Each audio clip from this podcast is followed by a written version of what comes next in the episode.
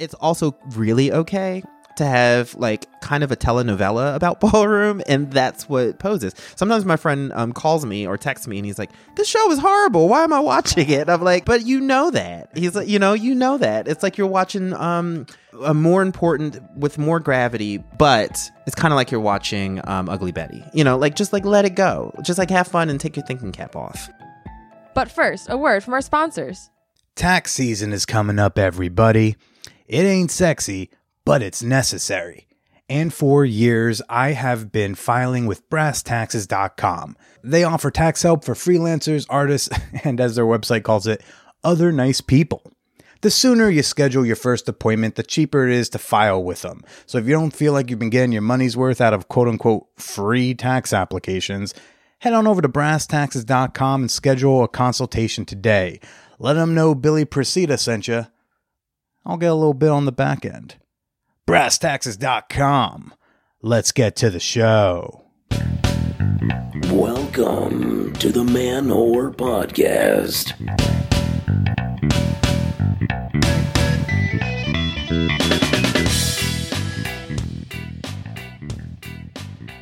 Shout out to the Voguers, the posers, and that one guy who's accidentally standing in the runway, and you're just like, yo, you need to get the fuck out the way, bro. This is Billy Procida, and you're listening to the Man Whore Podcast. Seriously, be mindful of your surroundings, everyone, wherever you are. What's up? What's up? Welcome to the show. If you're new, hey, welcome back. If you're not, this week's guest, I have got on author Ricky Tucker. He's got a new book out now called And the Category Is inside New York's Vogue house and ballroom community. This is a great episode for all you Pose fans out there. And uh, we'll chat with Ricky in a little bit. Something on my mind. And I've, I think I've shared something to the sentiment before, but you know, getting canceled as a celebrity is not real. Okay?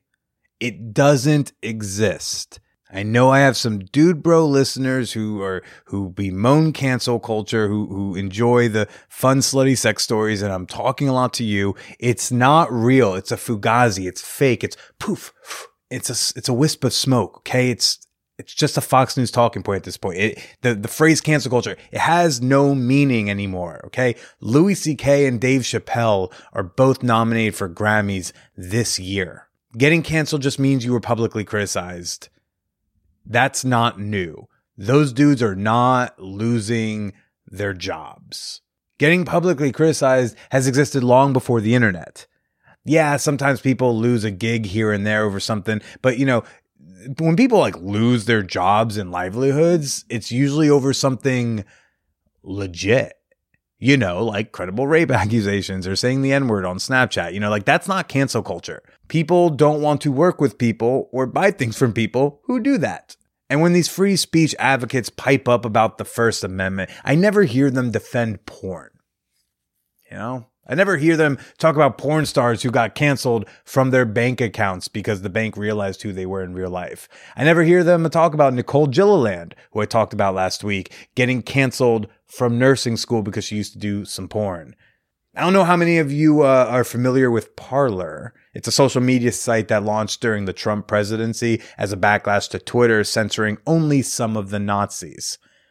And their big thing was free speech, free speech. Say whatever you want. No one will censor your speech here. Come on over to Parler. Except if your speech is porn. When you read the terms and conditions on these sites that claim to be about free speech, you'll notice they always carve out exceptions for sexually explicit material. Of course, it's rarely defined what that means, but it means porn. Whatever porn means to them. It's like, oh, I'm sorry, is my butthole not considered speech? Would my butthole be more acceptable on this platform if I had a swastika tattooed on it? Sadly, probably.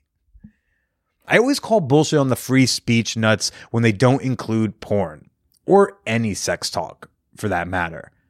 TikTok regularly censors sex education accounts to the point that those creators have to use code words in their video captions to not get flagged. Ever notice that sex workers started calling themselves accountants? Ever notice that uh, TikTok sex educators will say segs, S E G G S instead of sex, right? That's that's just them trying to get around TikTok's bots. My Facebook fan page for the Man Whore Podcast got deleted recently. I don't know when. I don't know why because they don't they didn't contact me. They're not pointing to any specific uh, piece of content of mine, although I'm sure it included the word gangbang. And as anyone who has been uh, following my Facebook fan page, you know, would notice I, I'm not posting pictures of gangbangs on there. A lot of episode titles of this podcast have gangbang in it. And I guess at some point the word gangbang maybe was too many times, and a some sort of bot, not a human being, decided that I'm too slutty for Facebook. Censorship. Wait, I'm looking behind me and I don't see any of those fucking libertarians. An entire page just gone. No one has answered my appeal. It really sucks when you talk about sex and aren't given the rules of any one platform. It makes me think about George Carlin. George Carlin, you know, back in what, the the 60s, 70s, he, he had this brilliant bit called The Seven Dirty Words You Can't Say on Television. And it was about how he's just like, I just wanted a list. To do stand up on broadcast television and there were certain things you weren't allowed to say, but they wouldn't tell you what you weren't allowed to say. And he's like, just give me the list of the words and I won't use those words. But no one will tell him the words until they hear something that feels icky and then they yell at him. When if they had just told him up front, he maybe would have figured out a way to avoid such a thing. And then in the bit, he goes on to discover, he's like, yeah, I, I thought about it and I thought of more words to describe dirty language than I could think of actual dirty language to which we get to his very famous seven dirty words you can't say on television. I'll try to link to that in the show notes.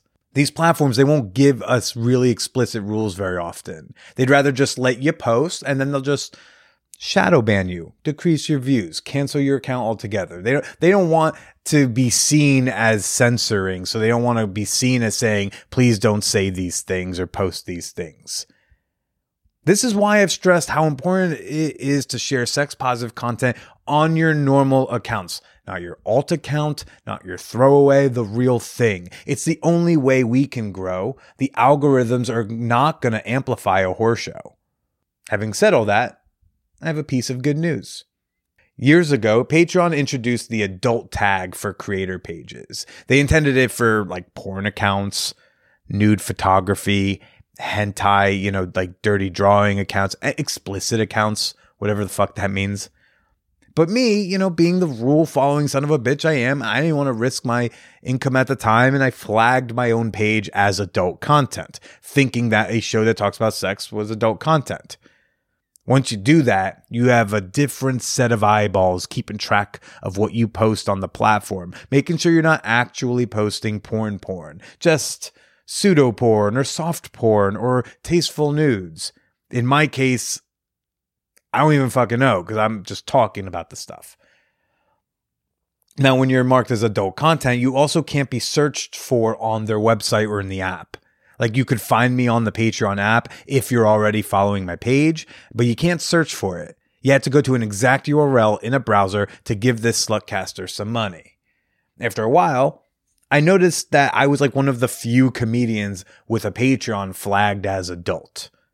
There's a popular show called Cum Town you might have heard about. It's called Cum Town. Cum, C U M. It's hosted by the Cum Boys. And did I mention it's called Cum Town? Cum. It's Cum Town. It's a town full of cum. And it's a podcast with a Patreon that is very successful and is not marked as adult content a 12 year old can be a cum boy and join the Cum Town Patreon cum page easily. Back in 2020, I appealed to Patreon to finally remove the adult tag with no success. I mentioned my uh, my Cumtown comparison, and I spell comparison C U M because apparently cum is not dirty and filthy to say, so long as there's no actual cum involved. Uh, I mentioned the Cumtown comparison among some others, uh, but they ultimately said that my podcast was considered adult. And I asked what I needed to change to do that, but they wouldn't point to any one thing. They just said, You're a dirty whore, and you'll always be a dirty whore to us. Good luck making a living. And that sucked so fucking hard because it made me nervous. I'd chosen the wrong career path. And, and if you're wondering, like, why is that a big deal? Like those restrictions, because again, it's all these things are like a barrier for you to join the Patreon psychologically. If you show up to my page at work and there's like a screen that says, Hey, this is explicit. Are You sure you want to come in? Well, you were ready to give me a couple dollars and then you got this warning and you're at work. So you're like, ah, maybe I'll do it later. I, I don't want, maybe I shouldn't open this at work. And then things get busy. You get in the way. You lose the urge to give a couple dollars my way. Um, if you are on mobile, it's not as easy to join via a mobile browser on your phone, right? Uh, you wish you could just do it on the app, but you can't search me on the app, right? Where it is easier to join. Stuff like that. So, in a little bit of a win last month, Patreon finally agreed that my page was not adult content, but rather content about adult topics. It may not seem like much, but now a new visitor does not get an explicit warning before seeing my page. It means you can take your phone out right now. You can download the Patreon app, easily search Man Whore Podcast, and join my fan whore community. It means one less place I feel monitored. It also makes me panic a little less about my future prospects. I know sex workers felt betrayed by Patreon for kicking most of them off the platform as the site outgrew them. And if payment processors didn't threaten to stop all creators' payments, I do believe Jack Conte, the CEO, would have fought a little harder to figure out a way to keep them on the platform. But what are you going to do? You're going to make no one get paid because of this? We've all seen what's been going on with OnlyFans and AVN stars and Pornhub. It is hard to make money on these platforms if you work around sex. Forget about porn, just talking about it. Because actually talking about sex is still more offensive than a comedy podcast called Cum Town. This is the cheapest and longest way for me to get to the fan whore appreciation moment, but here we go. Uh, this is the part of the podcast where I like to um, get out of a rant and get into thanking members of my fan whore community on Patreon. Y'all the ones keeping a roof over my head and condoms on my cock. I love and appreciate you more than you will ever know. And I want to show appreciation right now to Magda Moreno. I looked you up on Instagram because I was like, oh, maybe I should figure out like what I can say about her. And I was like, oh, well, where's this chick from? And then it looks like everywhere. Wow, you little travel nut. I hope you're having fun going out and about. And I'm glad that you're taking the Man Whore podcast with you wherever you go, which again seems to be everywhere. Uh, so thanks for being a member. Thanks for supporting the show. And you too can become a member for as little as $2 a month and make a whore's heart very happy. Become a member today. Support the pod you love at patreon.com slash manwhorepodcast or, because now you can, download the Patreon app and find me in there. And now for this week's guest, Ricky Tucker. Uh, Ricky, again, has got this book out. It's called And the Category Is. It explores New York's subculture of ballroom, voguing, houses, and more. Oh my. I will probably never walk a ball unless the category is schlubby realness. And I think I can nail that one because then I'll just show up the way I am. Uh, Ricky was really fun to talk to. I learned so much, and I'm actually sincerely excited to uh, read the book now. Let's go strike a pose with Ricky Tucker. That was a cheap one, I know. When I started this podcast almost eight years ago, that one of the first things I had to do after picking a deliciously perfect name like the Man Whore podcast was I had to start an account at Libsyn because Libsyn is the go-to trusted place to host an RSS feed, which is at the core of any podcast. Libsyn has been in the podcast hosting service game since before these things were even called podcasts. They have the oldest relationship with Apple, and I trust their customer service when anything is maybe going wrong, or if I just got questions on how to do something new, fun, and different. I tell all of my comedian friends who want to start a podcast that they got to use Libsyn. I even convince some comedian friends to switch to Libsyn.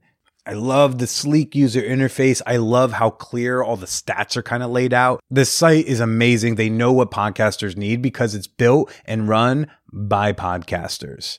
So if you want to launch your bright new idea as a podcast, you need to go sign up today at libsyn.com. And you can get up to two months of free hosting when you use my promo code Billy, B I L L Y, at libsyn.com or click the link in the show notes. If you switch your podcast over to Libsyn or you start an account with Libsyn with my promo code and you take a screenshot, I'll give you a free 20 minute podcast consultation. I'm just that kind of guy. Again, use promo code Billy, B I L L Y, at Libsyn, L I B S Y N dot com, or click the link in the show notes. Now let's get to the show. By the time I was 19, I had the terminology from reading Notes on Camp by Susan Sontag that like that we are camp, right? Like I am camp, and or my sensibility is camp, and this thing is camp. A particular uh, uh, example of that is like Strangers with Candy. Like that show is so fucking weird and very queer. Jerry Blank, Amy Sedaris is like she'll fuck anything that's walking, and um, Stephen Colbert and Paul Dinello, their characters, the two teachers, like they're in love, but they always play with that like the whole show. I don't think they ever actually like consummate that, but they had this like passionate, like melodramatic love thing going on. So they they were all talking to me, and no one was like, "We are gay characters," but all of those gar- characters were were gay, Yeah. like or queer, Right. um, so just sort of sussing that out and talking about the value of those codes and not just them not being good enough. You know, Yeah. And but and, and when did you when did you know that like when I know I was gay, oh, when I was five. By the time I was five, oh very very early. yeah, Okay. yeah. But I came out in middle school, probably uh, definitely is by like eighth grade. That's when my mom knew. Yeah. Do you identify as bi now, or was that your your no. stepping stone to? No, I'm I'm just gay. I don't. Yeah. I love women, but no. Yeah. Were you ever with women? No, I made out with my best friend on my 16th birthday, Who but didn't? Right, I mean- right. It was like the first time we got drunk and like we made out. Yeah. but that's it. Yeah, I've made out with girls, but that's just like let's see what this looks like. You know, like yeah. Yeah, freshman freshman year. So like my crew was just like all like chicks and a gay guy, Vinny. That was my. It's actually Vinny? Very fun sitcom name, I think. Vinny, Uh, uh, Vinny's very much fit my like. I'm attracted to Vinny's by name, just like what that all means. The loaded, like yeah, like Long, while- Long Island. Usually, like it's like up to no good. I love a Vinny. He's Westchester, but he was Yeah, with okay. someone from Jersey. They were both Vinnies. For a while, Vinny was dating Vinny, and we were obsessed That's as, a- a, as a friend group. That's fun, but that's also a crime. Like, yeah, It's just like hoarding hoarding resources. That's not great. how are the hot Vinnies doing? Yeah, exactly. They're just both at the gym a lot. They're pointed at each other constantly. Uh, but I remember like so my girlfriend, uh, I actually I we reconnected on Tinder this year, but we knew each other freshman year. We didn't really hang out, but she was in she lived with my crew, and I found all these pictures from freshman year of one night like welcome week. We were all hanging out in this suite, and everyone's making out with Vinny. No one's making out with me, by the way. I made out with zero of these you, girls. you, you didn't make out with Vinny too? I did no. not get to make All out with girl- anybody. all the girls made At out that with Vinny. point, I've been like, well, I, do- I feel very left out. Uh, no, but like I have pictures of everyone making out with Vinny, including my girlfriend, who did not remember it at all. That's a shame. That's a damn shame. Yeah. Vinny's hoard- hoarders. They're hoarders. but it's a good time I'm here right now with Ricky Tucker, who's uh, the author of the new upcoming book, and the category is with a wonderful long subtitle that like Inside New York's Vogue House and Ballroom community. Yeah, a uh, something that I think a lot more people are aware of now with the with the rise of Pose and such uh, than than they were before. You know, you had Paris is Burning, but Of course. You know how many people say my age have have necessarily seen it, and and I think more people like I didn't watch it until Pose came out, and then I was like, oh, Yeah. there's more stuff to see about this world Yeah. that I did not know about. Yeah, the, that that movie, that documentary has a lot going on in it, and I always go in to try to watch one bit for like research or just to be like, I want to revisit this. They started showing it on planes, like Delta shows it, I think. Yeah, Really? Yeah, yeah. I What- think what, they want everyone crying by the time they land. Well, I, well, yes, but that's always their like. That's always the objective. Like, it's like get you there safe and make you cry by watching something, and and by watch, making you watch garbage. I saw an article somewhere in Vanity Fair or something that was trying to break down why that happens. You know, like something they were like maybe it's the elevation, maybe it's going from a place and going to a place. Like mm-hmm. something ends and something begins. Right? It's like there's a whole all types of. You're exhausted, right? Yeah, but the way the thing fucking ends, I mean, that's just like it's just a, it's a that was a. I was very happy when I watched it. That I was alone in my room where I had like a pillow I could Mm-hmm. It's, squeeze. it's meditative, yeah, Yeah. but sad, but sad, and like a lot of those folks are gone, and um, and a lot of stuff happened. Like it's so open ended for me. Like Dorian Corey, particularly that story where she, you know, she's one of the most compelling orators in the film, and the whole time we're watching her talk about shade and reading and all this stuff, there was actually a mummified body in her trunk in her um, apartment the whole time. Um, and uh, some friends of mine and uh, folks from the community and writers for the show Pose took that storyline and um, applied it to Elektra Abundance, the uh, character that uh, uh, Dominique Tyra Jackson plays on the show. So, so there's a lot of like the show can very much be a porthole into this whole world, um, and and like you said, Paris is Burning, Yeah. which has its own sort of mythologies too. Yeah, I mean, you get you get to the end and you're smacked with a bunch of these people are gone, but the movie's old, and then so the few people who like are still alive by the end of the fucking movie, you go, okay, let's go, go, Yeah. let's go find, and Yeah. then you're like, oh no, since then they're gone too. Like fuck, like this is just and like, some you- and some of the people who were there then too don't are like kind of uh, damaged a little bit from the popularity of that film and them feeling exploited or their careers jumping off but then that led to other things too like you know drug addictions and stuff so it's really like that film is com- is such a godsend but also very complicated is there a way to cover such heavy topics and categories and and uh, press groups of people without anyone feeling some kind of exploitation? No, you know. no, and there's no way to involve folks in like more or less. There's no way to involve them in the process of um, producing it and and the whole sort of capitalistic end of it without someone coming out damaged and someone coming out better. Right? There, all- there's there's no final cut that's going to like get be the film that it needs to be and make you your feelings feel okay. and even f- from the most trivial sort of um, um, reality shows like America's Best Dance Crew, there was a Vogue team on there, and a lot of stuff, a lot of good came of that. Some folks got like Nike deals eventually, and all this stuff. But then there was a lot of um, there was a lot of exploitation there too. So even from a pop song like Madonna's Vogue, people are split. You know, some folks are like, it made you know, it put us on the map, and then some folks from Ballroom are like, she chewed us up and spat us out and I haven't heard from her since, right? Oh. And some of the dancers sued her and but then they've come around too and been like, I miss her. You know, like so it's like it's very it's just very complicated and that's kind of the thesis of the book. It's like this shit is complicated. This this subculture is wonderful. Yes, comes from oppression. Yes, creates freedom, but it's just it's not one or the other. It's just both. And how did you keep all that in mind while writing a book like this yourself? Knowing that there's no way you could 100% not exploit and still accomplish the goal you want. I put it in the preface. I was like, listen, this book cannot be every any, everything to everybody. It is not the end all be all uh, sort of document of ballroom because I'm only doing one geographic location, New York, where it started. Um, I'm only talking to these like 15 people. They're all from a particular sort of uh, era of ballroom in New York City, and I know them. So it's not. Oh, sorry. And so it's not. Um, it's not. I'm. I don't want you poking holes in it because I'm already telling you what the holes are. You know. Yeah, I know there are holes. There are holes. Can we look past them and like Yeah. have a good time or uh, have a good book? It's it's it's I call it the spoonful of sugar that helps the medicine go down this book. Like it's a lot of fun. It's about a fun subject, but you're going to learn something whether or not you want to. It's not going to taste like vegetables though, but you will get nutrients. Well, what was your porthole into ballroom? Um, the Madonna's Vogue first. I remember my mom and her gay best friend Reggie. They were both from New York, but I grew up in North Carolina, so they had both come down there. And I remember them getting ready for the club, and then Madonna's Vogue came out. I think this must have been 1990. Um, and the song came on the radio, and Reggie, her gay friend, who actually ended up joining the House of Garcon, was like, he called my mom Trixie, and he's like, Trix, do you hear what this bitch is doing? And my mom's like, yeah, honey, she thinks she's one of the children now, right?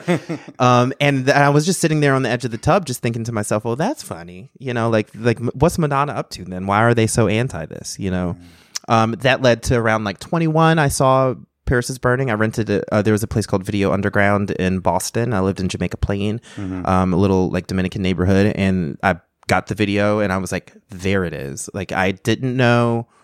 I'd never heard of ballroom before, really. Right. But I was like, that's what it is. Like I knew that this exists. All the toxic masculinity in the world, all the like shame I have about being attracted to men, all the dancing I want to do that I can only do alone. Like this is where people are doing it. And I knew it existed somewhere, you know? And so, and, but it also in that way felt contraband. Like it felt like, like I had a lot of mixed feelings. It was like the hypersexuality of it, the hyperfemininity of it.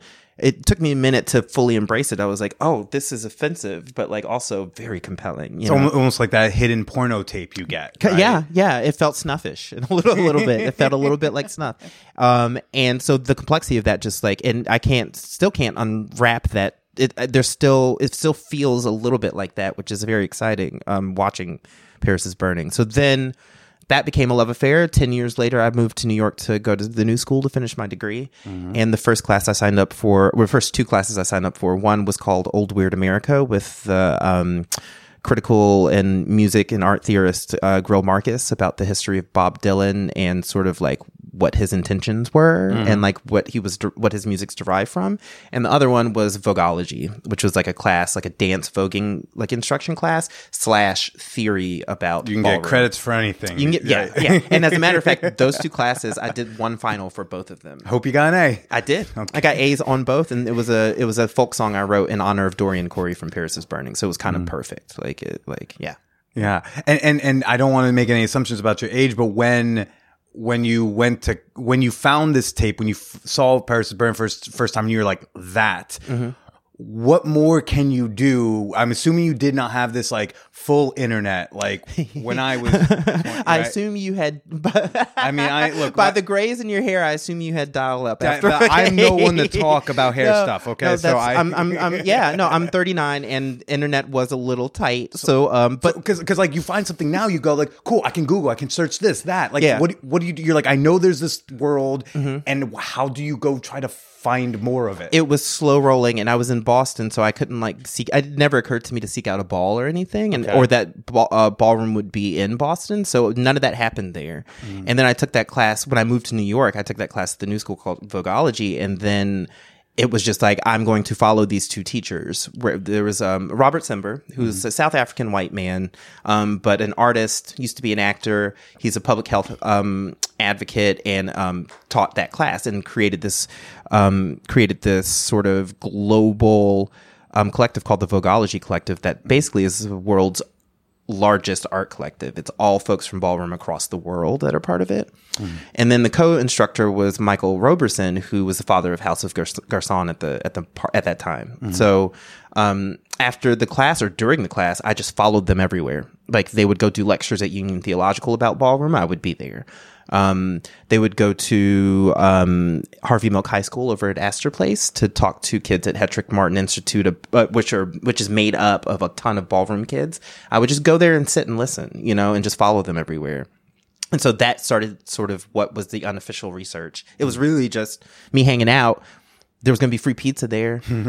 so I'm going to go, you know, and then, um, and then cut to 10 years after that. So this has really been like, I guess like 20 years in the making. Um, um, and so when I got actually sat down last year during the pandemic to write the book, um, it was kind of easy.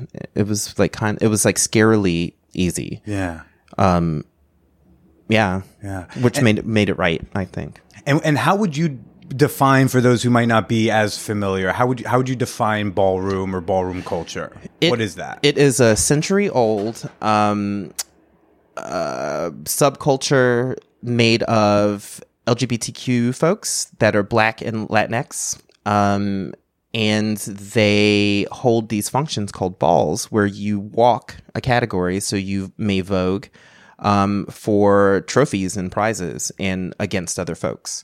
Um, so there are a slew of categories in there as sort of spin offish as um, anything over the course of 100 years but you know in paris is burning some of the more exciting ones were like you know um what was that one not westchester but uh no there is but like that's not, yeah, I, yeah. but like I know Yeah, what that town and country, like. town and town and country. That was a category, and like you know, and so it's like who can dress up as like the fanciest like upper middle class suburban lady, you know, Mm-hmm. or um, schoolboy realness, right? Realness is a whole category that has tons of subcategories that you can make up on a whim if you're having a ball, right? So, um, so I What's real? How is realness different than just like uh, other categories? realness starts with passing as um um cis as a cis woman right? That's sort of the root of it. Like Okay. right? Like if you're trans we have that term like you were saying the terminology wasn't there before. It used to be drag right? You walk drag and then realness you win that trophy if you are the most um passing or the most sort of convincing right, Right.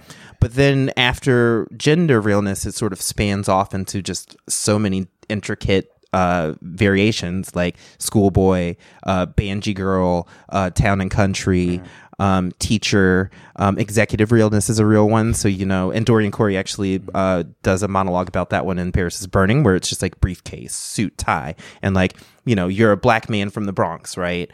No one in the 80s is going to believe that you're an executive, but you come to a ball dressed as an executive and your friends tell you, your peers tell you, yes, you are absolutely an executive. So, so it's these um, celebratory events of dancing and dressing up in a way, and and community, and Mm-hmm. Yeah. there's also this competition element that, um, as a football fan, I can always get into. I can Yeah. always be like, I'll throw on a jersey and uh, root out a name. Uh, the stakes are very high. Yeah. Yeah. And it's like, but it's, you know, just like in football, there's booze, you know, there's penalties. Like there's all types There's of penalties? There's penalties What for like, penalties? okay. So like, let's, what's one? Okay. So I'll give you a prime example. So since I just told, told you about executive realness, I went to Toronto to a ball f- to do research for the book because a bunch of New York folks were there and there was a big conference um, in Toronto. And so I went there. Category was executive realness.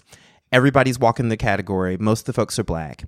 The judges, there are a slew of people, including Michael Roberson, who's one of my mentors from the book and in my life, and Dominique Jackson, who plays Abund- uh, Elektra Abundance on Pose. So they're walking the category. A white dude comes up, looks like an executive, and by default gets a little bit of a head start because of that. And he opens up his briefcase and he goes, I'm here. And he starts handing out papers to the judges, like documents, right? And I'm like, what the fuck is going on? And he's like, I'm here um, to speak on behalf of an effort to um, demand reparations for all black folks uh, for slavery.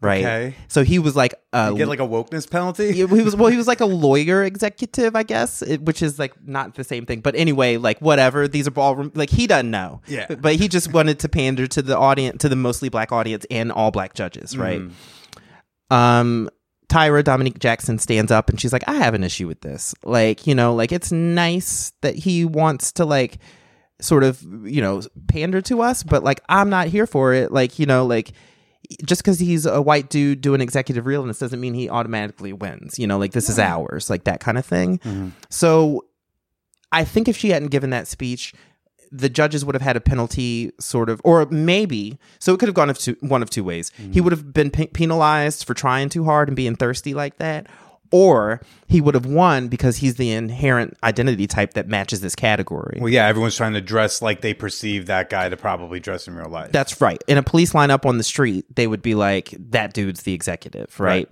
If you knew nothing about ballroom, they'd be like, he's the most convincing, right? So, um, so, so there are little technicalities like that. Or if like the category is Are these like written down rules? no, but they are definitely hashed out on the spot. So if someone takes issue, they stand up and tell you, I take issue with the, the way I see this about to go. And let me tell you why this ha- handmade costume is the category. That doesn't look handmade. That looks, you know, like, so there's, Yeah. or like butch realness is like, that's not butch. Like, that's butch, but like, that's too femme. Like, what are you trying to pull? Like, they're fights. They're fights. Like, real fights between people about where this is going to go. What's like the wildest fight you've seen? Um, I mean, a lot of the fights that I've, the ones I've seen in person aren't really fights. They're really sort of um, uh, passionate arguments. Yeah, But I've seen. I didn't think I didn't mean like brawl. I meant like yeah, yeah, you know, yeah, yeah, yeah, yeah. I mean, I just think in live in person, I haven't seen a knockdown like sort of brawl, but they do exist, and I've seen mostly those like televised, you know, like in from documented balls doing research. So no one's really gotten physical, but I mean, I think in Paris is Burning, there are a couple of examples where like the MC is just like, we said this, and you aren't doing this, right? So I think there's, I can't remember the name of the category, but it's something to the effect of like like Butch Queen first time at a ball. Mm-hmm. So it's basically like you walked in off the street and you're kind of butch, but you're trying you're walking your first ball trying to walk realness. So you got to like toe a line in between things. You have to look like you don't know what you're doing, so it can't be actual realness. but you have to know enough what you're doing to attempt so specific. You have to you have to be at a you have to have been at enough balls to see somebody walk realness for the fem realness for the first time to know that they didn't sh- they have a five o'clock shadow and they're trying to look like a real cis woman. Mm-hmm. And so that's the category. Not pass but look like you're trying to pass and failing wow. slightly. And so i've seen there's a moment in paris is burning where they're just like no like no like you have to you have to look a little rough for this one Mm-hmm. you know so yeah it's very nuanced it's very nuanced and the nuances are what cause a lot of the tensions but you know it's a critique it's like it's both um it's both freedom and a constraint like it's yeah And you've never walked or, or no i mean i've taught there. vogue workshops i've been to plenty of balls Uh, have I walked actually a category? Let me think. No, I haven't walked a category, but Why that's not that? my. That's not my. Well, I'm a dancer, but with a little D. I am a writer with a very capital W. Mm-hmm. And so, like, you know, like I, I'm all into extracurriculars and I dance uh, multiple times a week in front of a mirror in Vogue to keep my own personal sanity. I also play the violin. I don't have to be a violinist, you know, and I'm a good one. Yeah, but I don't have ever to. thought about just like I just want to walk one time for fun, or I there's a there's going to be a category, and gosh, that category speaks to me. I'm gonna I'm gonna go for that one. I think I may be well. So, but for the book uh, launch party, we're to have a mini ball, and we're to. And I've asked sort of the, my friends in the community, like, what categories should we do for it? And they're like, oh, just do like three. Voguing has to be one. Um, let's see, voguing has to be one. Runway is another one because it's very inclusive. Like runway is just walk, like act like you're modeling and walking down a catwalk, which takes a lot of skill and is a real category, but. A lot of people can walk up with convention and be like, "This is how I strut," and still win, right? Um, and then I can't remember the other category, but I'll probably walk Vogue because I have been. Wor- I'm like at my own book launch, which I may not get married, so this is kind of like my wedding, my first book launch. Like I need to about ballroom. I need to like walk Vogue, so I will in January. But um, but it's never been. It's not something that I feel compelled to do. And now that I'm writing the book about ballroom, it's like that's my lane. You've really never felt compelled to walk, Not even in even in like your early twenties. I feel like that's when we're sometimes our most ambitious and such. Well, when things. when I showed up in New York and started going to school and took that Vogology class, I had just turned thirty, so it was. like- I also felt kind of okay. over the hill for that. it just it's just it's wild to me to like because like if I go to a thing, Mm-hmm. you know, I'm loving it, and even if I don't think I could do it or do it well, I go like, oh god, I would love to do that once. well, that's there. Yeah, the, Yeah. the sort of the the interest in doing it and the thrill of of getting that reception for being good at a thing for sure, for sure. But um, I feel like I respect that runway enough to know that I can't just be like, oh, I can do this and jump in. There's this um, documentary, and I can't remember the name of it, but um, Patricia Field from um, the the costume uh, designer for Sex and the City and a ton of other things, Oscar nominated. In the 80s and 90s, she had a, a house in ballroom. So she took a lot of white kids from downtown who worked at her vintage shop and took them up to Harlem to the balls and created a house and had them walk. They had this giant ball for the House of Field. And in the documentary, they show Marc Jacobs getting up to walk a category that had nothing to do with what he was wearing and what he was doing. He was just like, I can do this, right? Okay. And just got up, and everyone's like, Yay, Marc Jacobs, thank you for trying. And it was cute. but in retrospect, I'm looking at it and I'm like, he should have sat his ass down. Like, that's not for you. Like, these, mm-hmm. the people who actually are walking this category trained for this night and for years, if not for a couple of weeks. And like, you can't just get up there and be like, I can do this. Like, you better fucking like bring your A game. And and my thank God for all those years where I kind of did have that urge to walk a ball, which I can and will maybe. But my real sort of like contribution is this book. Like, there are people who are DJs. Uh, Mike Q, I in- interviewed for the book, and he's a professional ballroom DJ and also producer. So he produces a lot of tracks specifically for people to vogue to. I asked him the same question when I interviewed interviewed him for the book, and I'm like, "Have you ever walked a ball? Or are DJs part of a house? You know?" And he was like, "Yeah, I'm part of. I can't remember what house he named. He's like, "Yeah, I'm part of this house. I don't ever have to walk." Some people, I mean, in some categories are so specific. They're like bizarre is my category. So Lee Soulja, who I interviewed for the book, he um, basically just does art pieces with his costumes, and that's the way he walks. But if you asked him to walk Vogue, he might just, I mean, I've seen him Vogue here and there, but if you asked him to walk Vogue, he'd be like, that's not what I do, you know, like that kind of thing, right? And so I do Vogue and I do love it, but I don't know if I want to compete with it per se. But I've been thinking about it a lot more on this book tour because a lot, I am teaching workshops and stuff. And like, I think like there's a certain level of credibility and maybe it could be fun. But, um, but I'm in houses. I, if I join a house, it's as the sort of documentarian and like oral history sort of, um, So that's like your role. that's my role. That's your role. That's my in the- in role. the house, yeah. Tell me about going to your first ball. Well, at first it was scary. Like I went alone. I I had a couple of friends that were supposed to go with me. Both of them lived in Jersey, and mm-hmm. they just didn't come.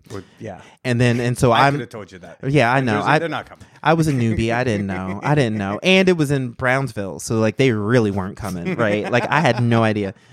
Excuse me. So I got there alone.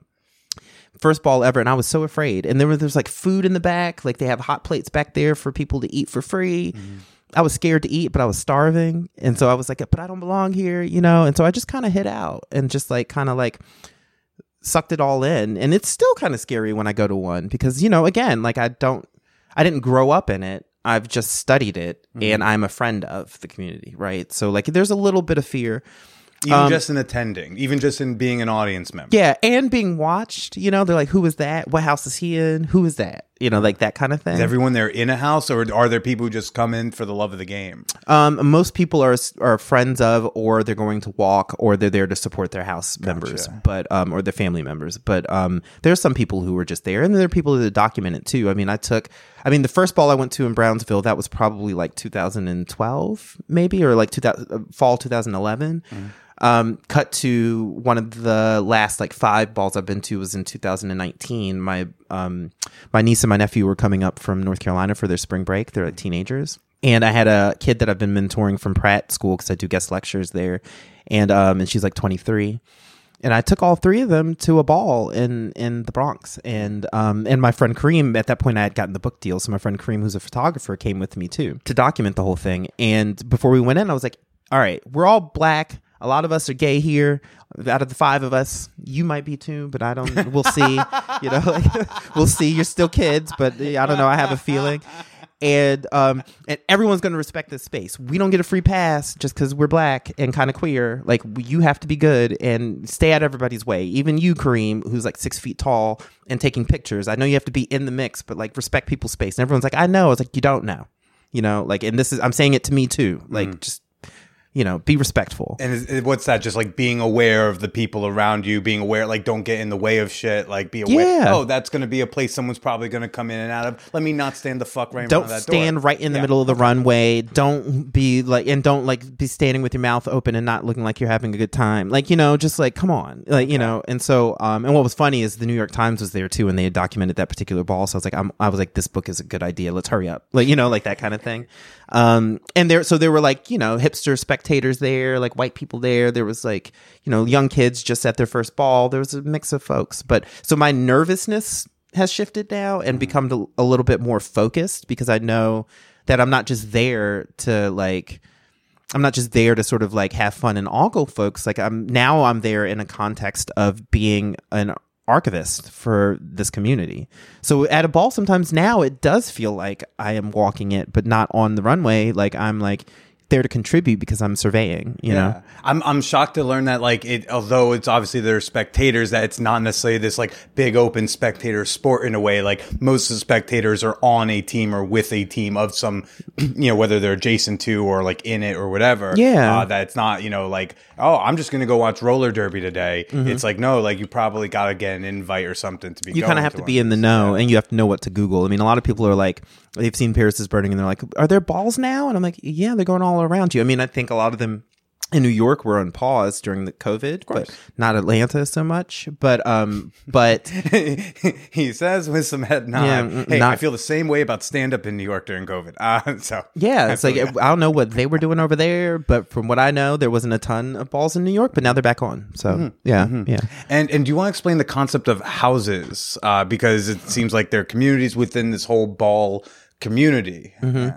Yeah, so a house is just sort of your team or your um for, for like your really constructive gang. It's Mm-hmm. like um but it's based on a familial structure. So this is where ballroom comes in to replace a lot of the families that we've lost for being queer. So Mm-hmm. um house mother usually says you're part of our house now and then you walk balls with your house families. You have house uh, house fathers sometimes. You have brothers, sisters, aunts, uncles. like How the whole- house mothers picking? They're just picking someone out from from the crowd. Do they? Is I think it's hanging around. I think it's evolved over time. I think maybe they've seen you because you usually don't walk without being part of a house, so they've seen you like come to balls sometimes. Um, with New York in particular, um, there's the direct pathway is sort of the not-for-profit industrial complex. So it's a lot like you go to Harvey Milk High School because you're a trans uh, kid from New York City. You have that sort of privilege. Okay. Um, and then you go to Hetrick Martin Institute after school, and then everybody there is from ballroom. And then the kids in the corner have a lot of spunk, and you really like how they're hanging out, and you find out they're part of the House of uh, Old Navy or Ebony, right? And There's so a House of Old Navy. there's a House That's of Old Navy. house. Oh, you, That's my house. I, I, you're like you're like third tier fashion line of the Gap. the Gap the- wearing, wearing, wearing head to toe. yeah, yeah, yeah. You're like pants nine ninety nine. Yes, that's beautiful. I always wonder about Old Navy because some of the the folks are just like very fashionable. I'm like, why'd y'all pick that name? Like, what was going on there? I worked at the Gap. Uh, Old Navy is underneath. Like, what are y'all thinking? Because then there's Old also Navy introduced me to two percent spandex and jeans, which was a game changer for me. I was like, I can finally look cute. The stretch. I don't have to wear. I don't have to wear baggy jeans anymore as a thick guy. Uh, so yeah, Congratulations. Thank you. I'm thank happy- you. I'm happy Uh, for me you. and my butt have been uh, celebrating it ever me since. and my butt. Yeah. um, yeah, yeah. There's high end and low end. Balenciaga, Garcon. Like there's there's houses are usually named, or not usually. How should I say this?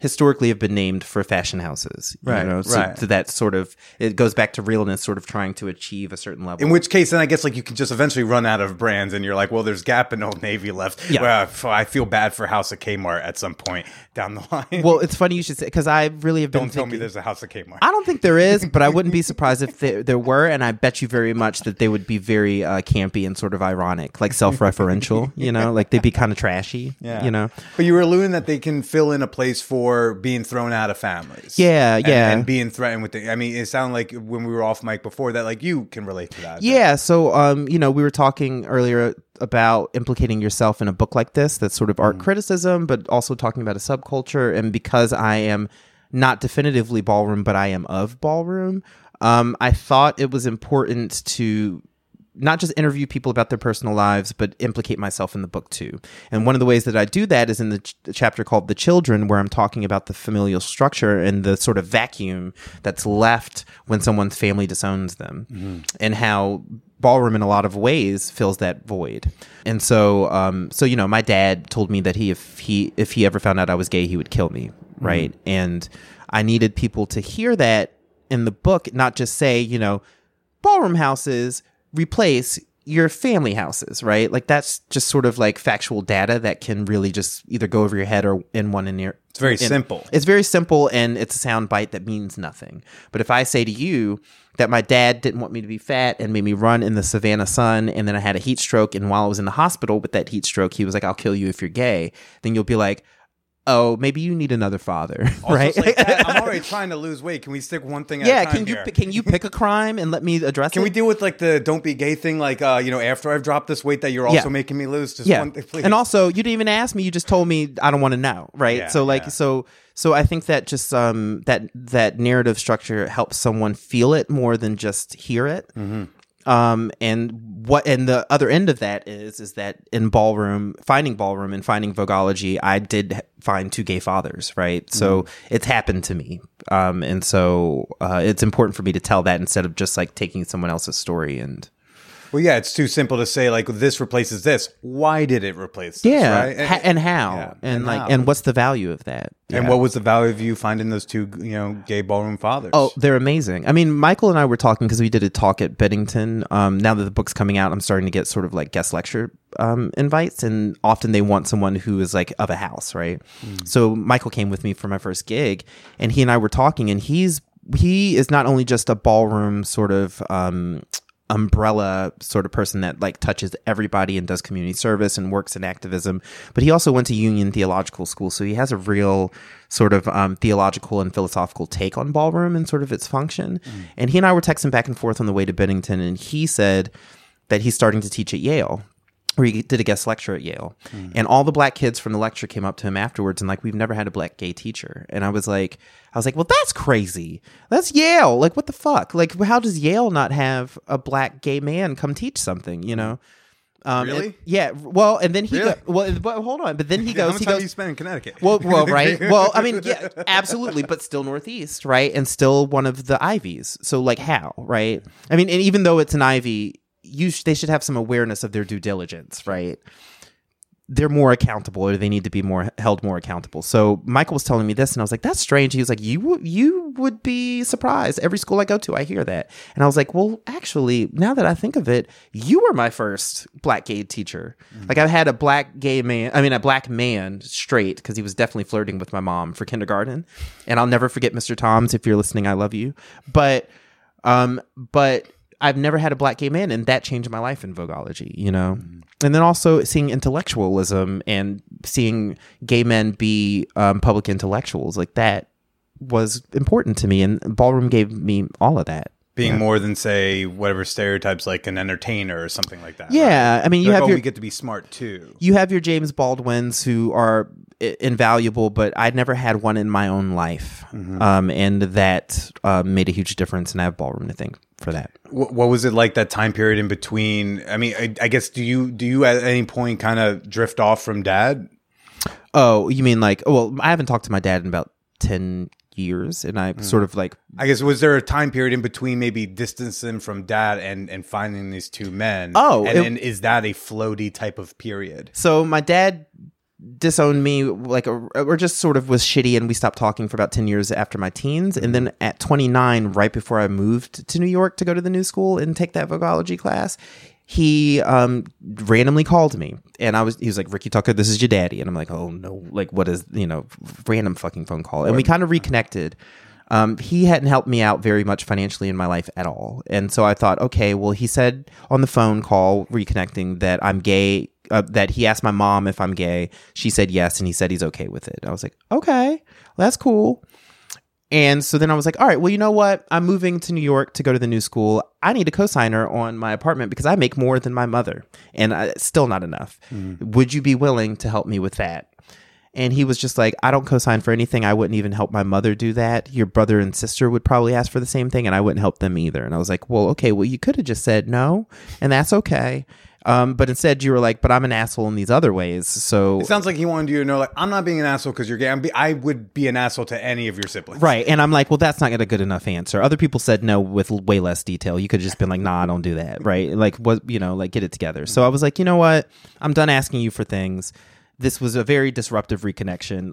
Why don't you just like, why don't we? I just don't want to talk to you anymore. And if, and I have a feeling I'm going to write a book someday. I literally wrote this. I have, a, and I BCC'd my mom on it so that she could be like, be like, yeah, like at the end.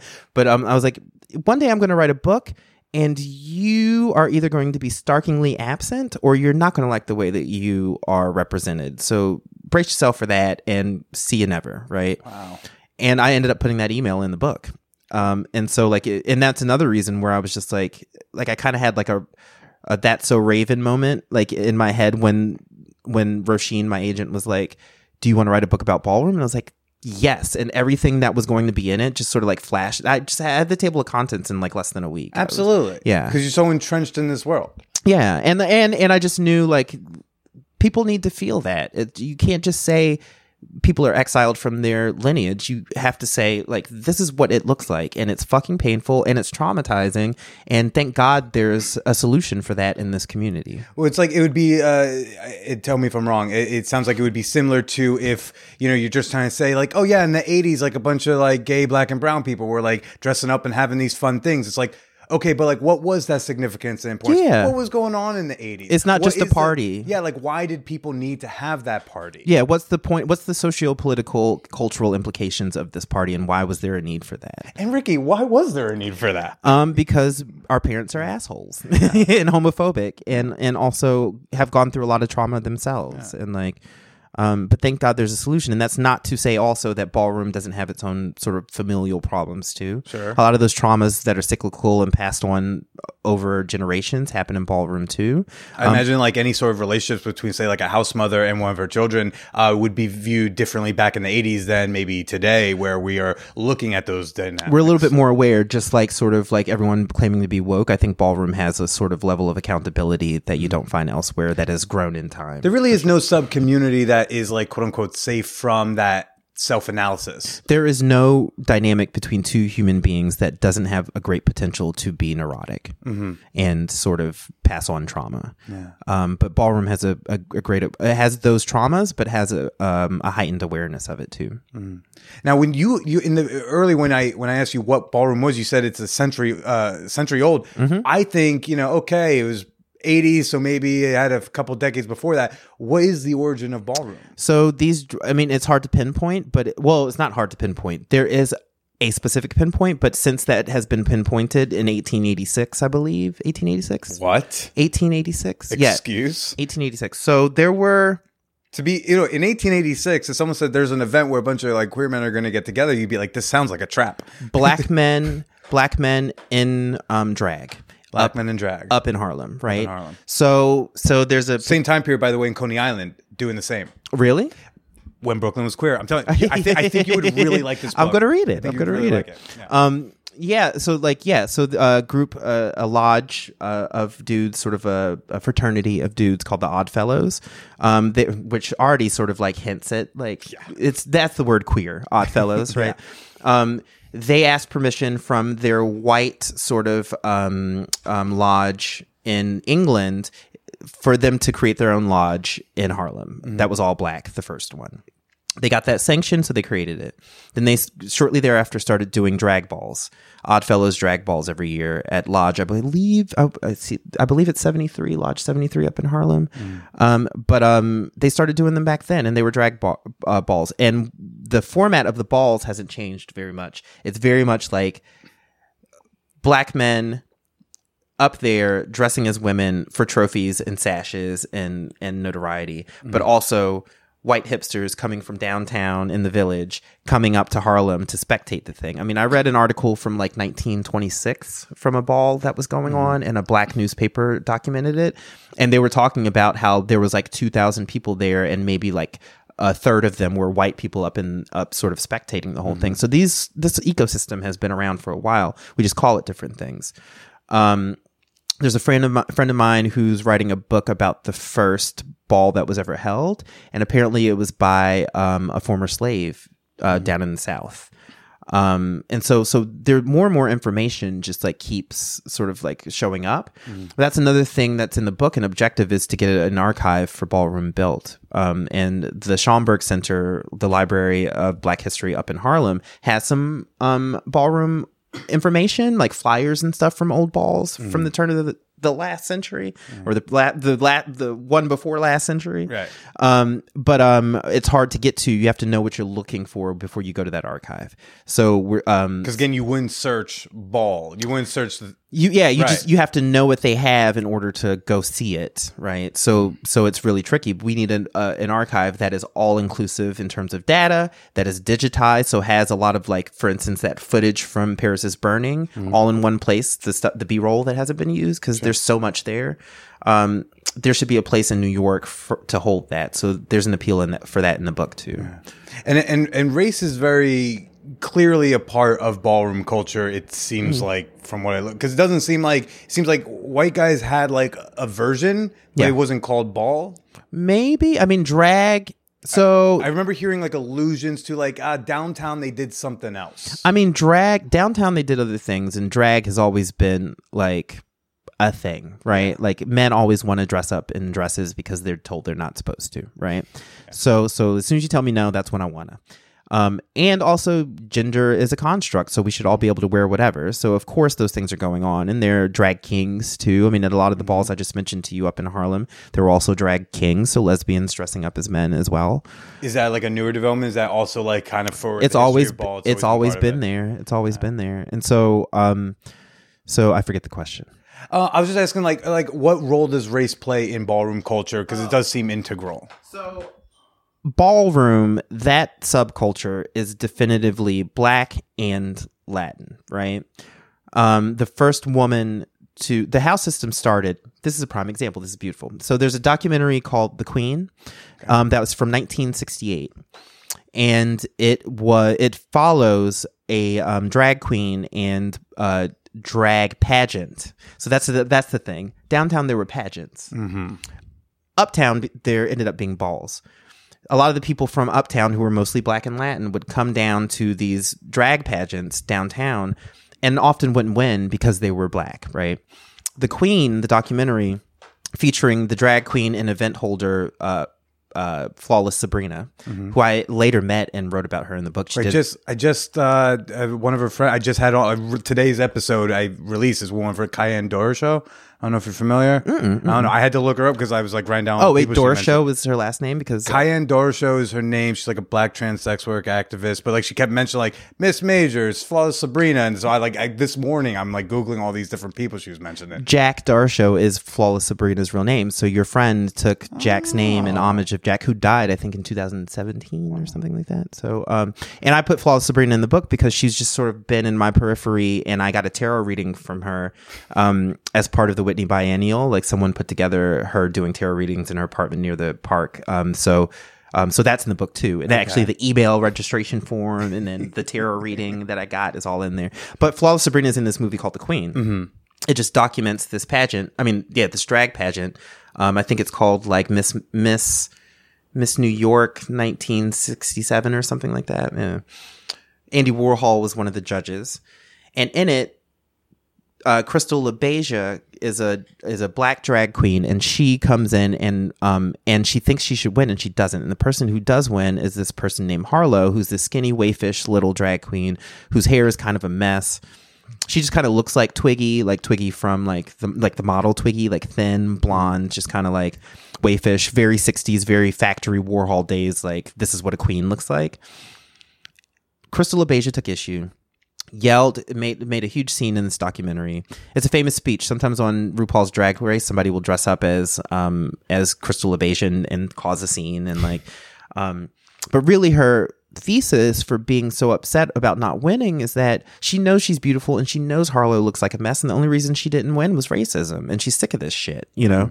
And so she went she went uptown after that, took her friends and created the House of LaBeija, which is the very first house in ballroom, and created balls for uh, black folks. So it's almost like a um, for us by us thing. And so drag pageants always happened with white folks, but it wasn't ballroom. Right. You know, and ballroom is an answer to the limits of brown people in that white drag pageant context. And balls, I, I like is voguing the dancing is the like what's I guess what's that deal like what makes the ball the ball and that makes it more than just a pageant. Um, there's pageantry there, but it's a lot. Of course, it's pageantry, but like but you know, but, but it's not. But it's but balls are like a lot more cutthroat. uh-huh. Um, balls don't operate under congenia under the guise of congeniality Mm-hmm. like it's like no i'm here to slay you i'm not here i'm not here to do a queen wave I'm not here to make friends. I, yeah, save your save your flowers. I'm here to move. Right. I'm not here to make friends. Mm-hmm. Yeah, absolutely, yeah. absolutely. Um, so there's a ferociousness there. Um, yeah, I don't know. I don't know. I mean, I think the spirit in which Crystal LaBeija left is the spirit that ballroom continues in, where it's just like, no, fuck this nonsense. Like, I'm amazing, and I'm going to show you why. You know. who finances these balls? Like what's like there's prizes, there's you got to be in a space, there's some food like Mm-hmm. how does how especially in the earlier days of it when it was Yeah. definitely probably a little bit more uh way more independent. I'm, I imagine maybe there's a little more organizational structure these days, maybe maybe not. Mm-hmm. Like was, was were there just some like really passionate financiers in the early days of ball? Yeah, I, th- I don't think so. I mean, I think people just sort of chip in. I mean, Yeah. on pose. I mean, this is a really good question. I've never actually. I've only asked Michael this once, but I think it was in response to finding out on um pose like this like council of MCs. So like um on the show, Billy Porter is one of them. Um, Jack Mizrahi, who's actually an old sort of um, ballroom legend, he's on the show in that capacity. There's there's like five MCs from the different boroughs that get together and decide what categories are going to be and what um and and chipping into and getting the houses to chip in for the trophies and stuff. Okay. but sometimes there's covers too that contribute to the grand prizes and stuff. So it's just it's community chipping in. Gotcha, gotcha. yeah. But it's That's a good question though. always been in the back of my head. I Ne- I think I always was thinking about it too, and it never occurred to me until I saw a representation of it. And I was like, "Is that real?" And then I asked Michael. Hang and he was tight like, real quick. yeah, yeah, yeah. Is I took that out right before it got hot again. but I'm like, I'm not, I'm not putting it back in right now. It's like I'm gonna have to take it out in three days. No. but uh, but uh, you know, it, it can get a little toasty in there, so I want to get that Also, your curtains look nice. Oh, thank you, Yeah. thank you. Yeah. Room's cute. Susan Sarandon. Oh, that's my that's my fucking pride and joy. I love her. I got her to acknowledge that on Twitter, and I was like, I'm good now. I can die. Did you interview her? fucking want to. Still working on it. This getting her to acknowledge this on Twitter because like have blue check mark serves of, of uh, the occasional benefit of like another. She'll see it maybe, Mm-hmm. and uh, getting her to acknowledge that was like the second step of a multi-step process to one day get my future wife on the show. I'm gonna take a picture of her, Please. of her, and then I'm gonna post it on Instagram, and I'm gonna help you with your cause. Oh, thank you. That- yeah, Uh, she's, she's it- a queen. I just rewatched. I just rewatched East uh, Witches of Eastwick, and she was fucking phenomenal. well, you'll love this. She's covered in porn star autographs. oh, that's cool. that's cool. She would love that. She is. likes younger men, so you. I, I know, and. I told my girlfriend I was like, "Then she's she's into men and women. We could, if you want a tag team, I would love to. That'd be I'd die. You Yeah. could seriously shoot me in the head afterwards because life won't get better. Have you been to Spin? Her. I have not. I my skill set would be embarrassing. but don't you think she might be there someday? I mean, maybe she could like one day be like, "Oh, let me show you," and she comes behind me, like you know, like those creepy old guys in the old golf movies would was- do to yeah. the twenty year old, and be like, "Let me show you." And she wraps her arms around me and shows me how to get a spin on it. I'd be like, "Oh," and I'm I just I start to kind of back up into Susan. I'm like, "Oh, hi, Susan. Thank you." Mm-hmm. Getting pe- getting like um like sort of like pedestrian pegged by Susan Sarandon. Really, just until she puts her hand on the back of my head and shoves me down onto the him. Uh, and yeah. Anyways, Mm-hmm. that, we don't need to get into my Susan Sarandon erotic fan fiction. But I now. also appreciate how specific you are with your visions. Like if this were a vision board, I'd b- expect to see you somebody pinned down on a ping pong table. Yeah. Well, you, you know, you mentioned Pose, and and obviously, I I, I got to ask you a little bit about Pose and just what your thoughts on on its representation of the culture. I know I'm asking a big question that you you know could be its a whole other thing. No, but it- it's know. constantly asked. It, it hits a lot of spots. It hits a lot of spots, and just like sort of the thesis of the book, it's very complicated. But I will say that like in terms of representation, it's been very positive. Like in terms of acting, like um, MJ Rodriguez getting nominated for an Emmy, the 1st trans woman. Um, and then a lot of people behind the scenes, people I know are on that show every week, and people I know who are in this book um, have contributed to the content and the writing and the production of it. So that is unprecedented. So that's beautiful. especially coming from Ryan Murphy, because I feel like when when you hear like a white guy wants to make this show, you go like, I gotta imagine there's a little bit of a Who's involved is the next oh, what's question. yeah, what Who's you, involved? how are you gonna do this? and a lot of people are involved. Like I see every time I t- watch the episode, my um my gay father, Michael Roberson, who I was just telling you about, he is at the judges table like every week on the show. You know, and like there he is, or there she is, and there they go. You know, like that kind of thing. So um, so that's very exciting and very fun. Um, Billy Porter is an amazing actor, but a lot of the acting is garbage, and that's okay too. Like, you know, like it's okay to have this sort of end all be all piece called like Paris is Burning that is just a monument to this community and everyone's articulate and everyone's poignant and everyone's heartfelt. It's also really okay to have like kind of a telenovela about ballroom and that's what um poses. Sometimes my friend um Kareem, the photographer for the book, calls me or texts me and he's like, "This show is horrible. Why am I watching it?" I'm like, I'm like, but you know that. He's like, you know, you know that. It's like you're watching um a a, a more important with more gravity, but it's kind of like you're watching um Ugly Betty. You know, like just like let it go. Just like have fun and take your thinking cap off. Like it's okay. It's okay.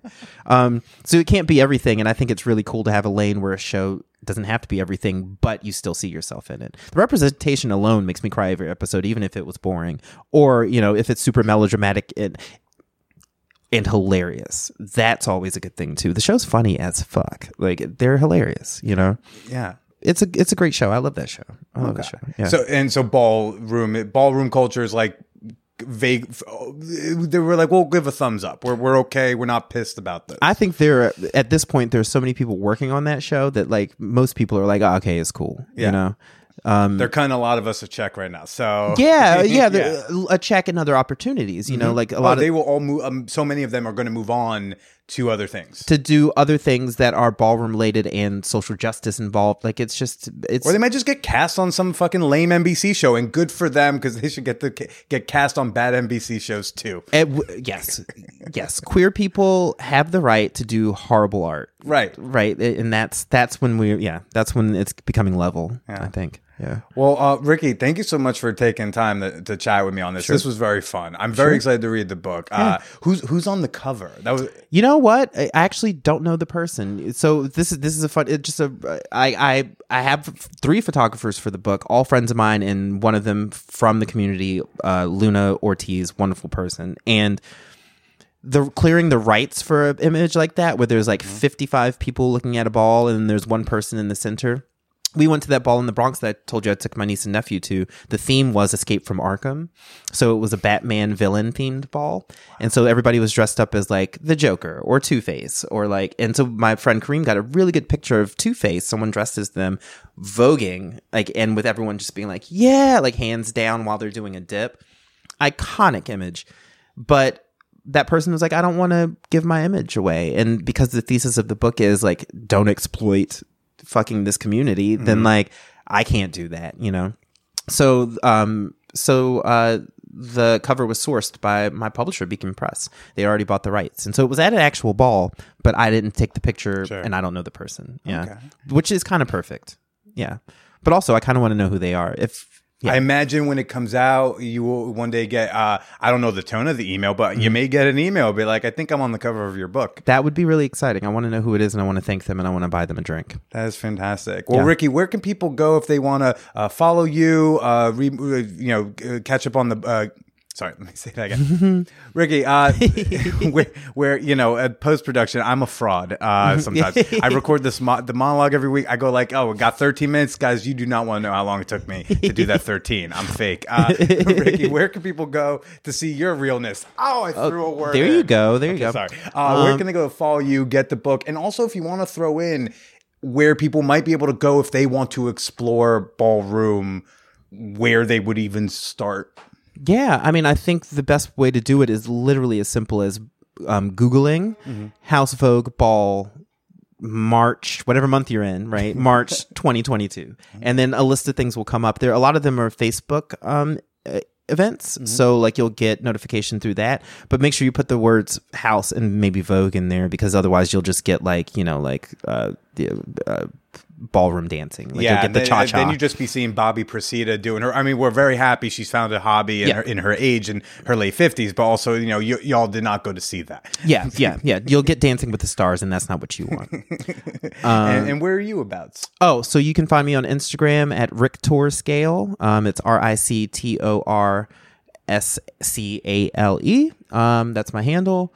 Um, and then I'm also on my website, the writer rickytucker.com. the writer ricky tucker dot com. Mm-hmm. Well, Ricky, thank you so much. Uh, I, I feel like I've learned uh, a lot, uh, and I, I I'm gonna start working uh, on on my ways into the uh, House of Old Navy because I Yeah, yeah. those are those might be my people. Yeah, Um, as much as it's a family, it's brand identity too. So you know you should know yourself, and that's that's very attractive. Yes. Why don't you go ahead and say goodbye to everybody, Ricky? Bye, everybody.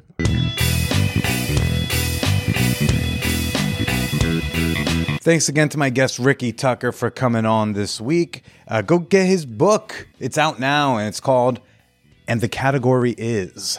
Ah, seems amazing. Uh, folks, I am probably, hopefully, relaxed and trying to not get sunburnt on some beach on some island right now. Uh, so I hope you. I hope you enjoyed the pod. Send me an email with your comments, your questions, your titty pictures, your criticisms, whatever, however, uh, to manwhorepod at gmail.com. Would love some casual beachside reading. You can share your thoughts on this episode as well as any episode and connect with fellow fan whores in the champagne room. Uh, I love seeing more and more people coming on in and saying hello. Introduce yourself today at manwhorepod.com slash discord. And if you want to support the Man Whore podcast, you know, hey, you can always, uh, I, I got my Venmo and Cash App. They're always in the show notes if you prefer that type of method. If you're a crypto person, I want to say crypto guy, but technically be crypto. But, you know, aren't all genders of crypto people crypto guys in a way? Anyways, if you want my wallet ID because you want to send crypto instead, feel free to. But the best way you can support the pod and get a slew of great rewards is by joining my Patreon. And you can do so at patreon.com slash manwhore podcast. That's Patreon, P-A-T R-E-O-N dot com slash manwhore podcast. I hope you're doing okay out there, you know, whoever you are and wherever you are. I know it's uh, kind of scary and confusing times. Kind of feels like the spring of 2020 all over again. You're just like, ah, I don't know what to do. You know, try to make good decisions, whatever those might be for you and the ones close to you. Please protect yourself and others around you. Get your shots. And for your own sexual sanity, stay slutty.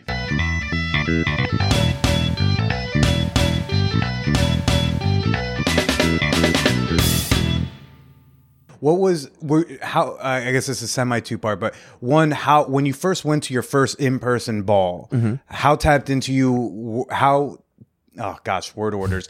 How tapped in were you to um like gay culture and a gay scene, and um if not much, like what did going to a ball do to tap you into a world?